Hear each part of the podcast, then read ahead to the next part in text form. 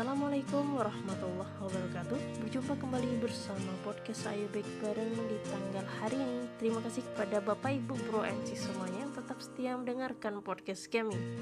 Stay tune bersama Ayo Baik Bareng. Ya untuk hari ini kita akan sharing seperti biasa Daily Podcast menemanimu setiap hari di bit.ly slash setiap hari. Atau bisa juga didengarkan dengan link bit.ly slash podcast tanpa aplikasi. P, T, dan A-nya besar. Untuk kesempatan hari ini kita akan sharing judulnya masih tentang diary. Judulnya adalah Diary si Gadis Kecil. Jadi kisahnya nih Kemarin kita bahas tentang dua ekor kucing yang masuk ke rumah si gadis kecil ya Untuk kisah kali ini masih tentang si gadis kecil. Jadi ceritanya itu dua hari berturut-turut itu si gadis kecil ini kedatangan kucing. Nah, rupanya meninggalkan hama kutu. Udahlah ditinggali kucing ya.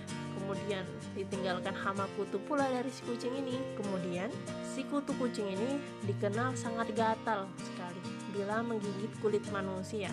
Ya benar saja, si gadis ini merasa gatal pada sebelah tangannya Kemudian ia mulai menggaruklah perlahan-lahan. Apa yang terjadi? Ternyata justru terasa gatal di sebelah tangan yang satu lagi. Tidak bisa berhenti menggaruk-garuk. Kini seluruh badannya gatal dan merah-merah ya. Kemudian si gadis ini mulai kehilangan kendali. Semakin ia garuk dengan cepat, semakin gatal dan ingin digaruk terus dan terus. Lagi, lagi, lagi. Kemudian melihat fenomena ini, Orang tuanya ini membawa dia berkonsultasi kepada seorang dokter spesialis kulit. Kemudian sang dokter memberikanlah krim untuk membantu kesembuhan si gadis kecil ini sambil menasihatinya. Jika suatu saat terjadi kasus seperti ini lagi, si gadis harus tenang, tahan diri dari hasrat menggaruk-garuk dan oleskan krim tersebut. Secepatnya, dugaan dokter tersebut benar.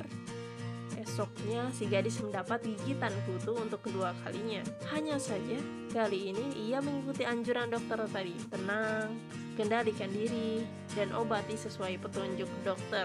Bagaimana hasilnya? Tentu saja ia sembuh lebih cepat dari gatalnya itu. Atas pengalamannya, gadis kecil ini menulislah kembali dalam diary pribadinya. Begini isinya, gatal itu diselesaikan dengan ketenangan dan kesabaran. Maka pasti cepat sembuh. Jika gatal diatasi dengan menggaruk-garuk tiada henti, bukan sembuh didapat, justru hasrat yang semakin tak terkendali. Begitu ujar si gadis kecil dalam diary. Begitulah kisah seorang gadis kecil bersama diary miliknya yang penuh dengan pelajaran berharga.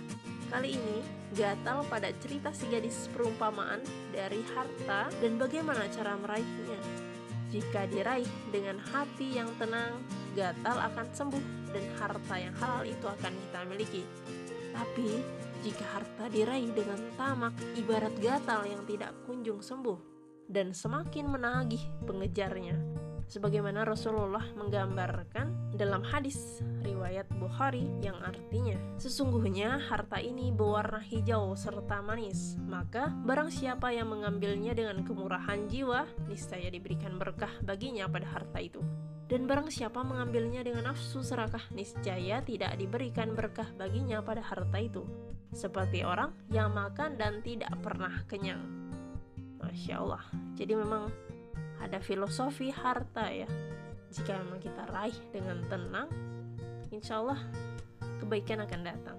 Namun apabila diraih dengan tamak, apa pun itu, tentu saja tidak akan menimbulkan ketenangan.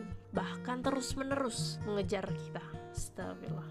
Semoga kita dihindarkan dari harta-harta haram, harta-harta yang bukan milik kita, dan kita senantiasa Allah berikan karunia dan keberkahan harta ya. Terima kasih telah mendengarkan podcast kami hari ini. Tetap stay tune.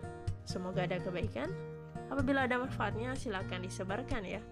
Terima kasih. Wassalamualaikum warahmatullahi wabarakatuh.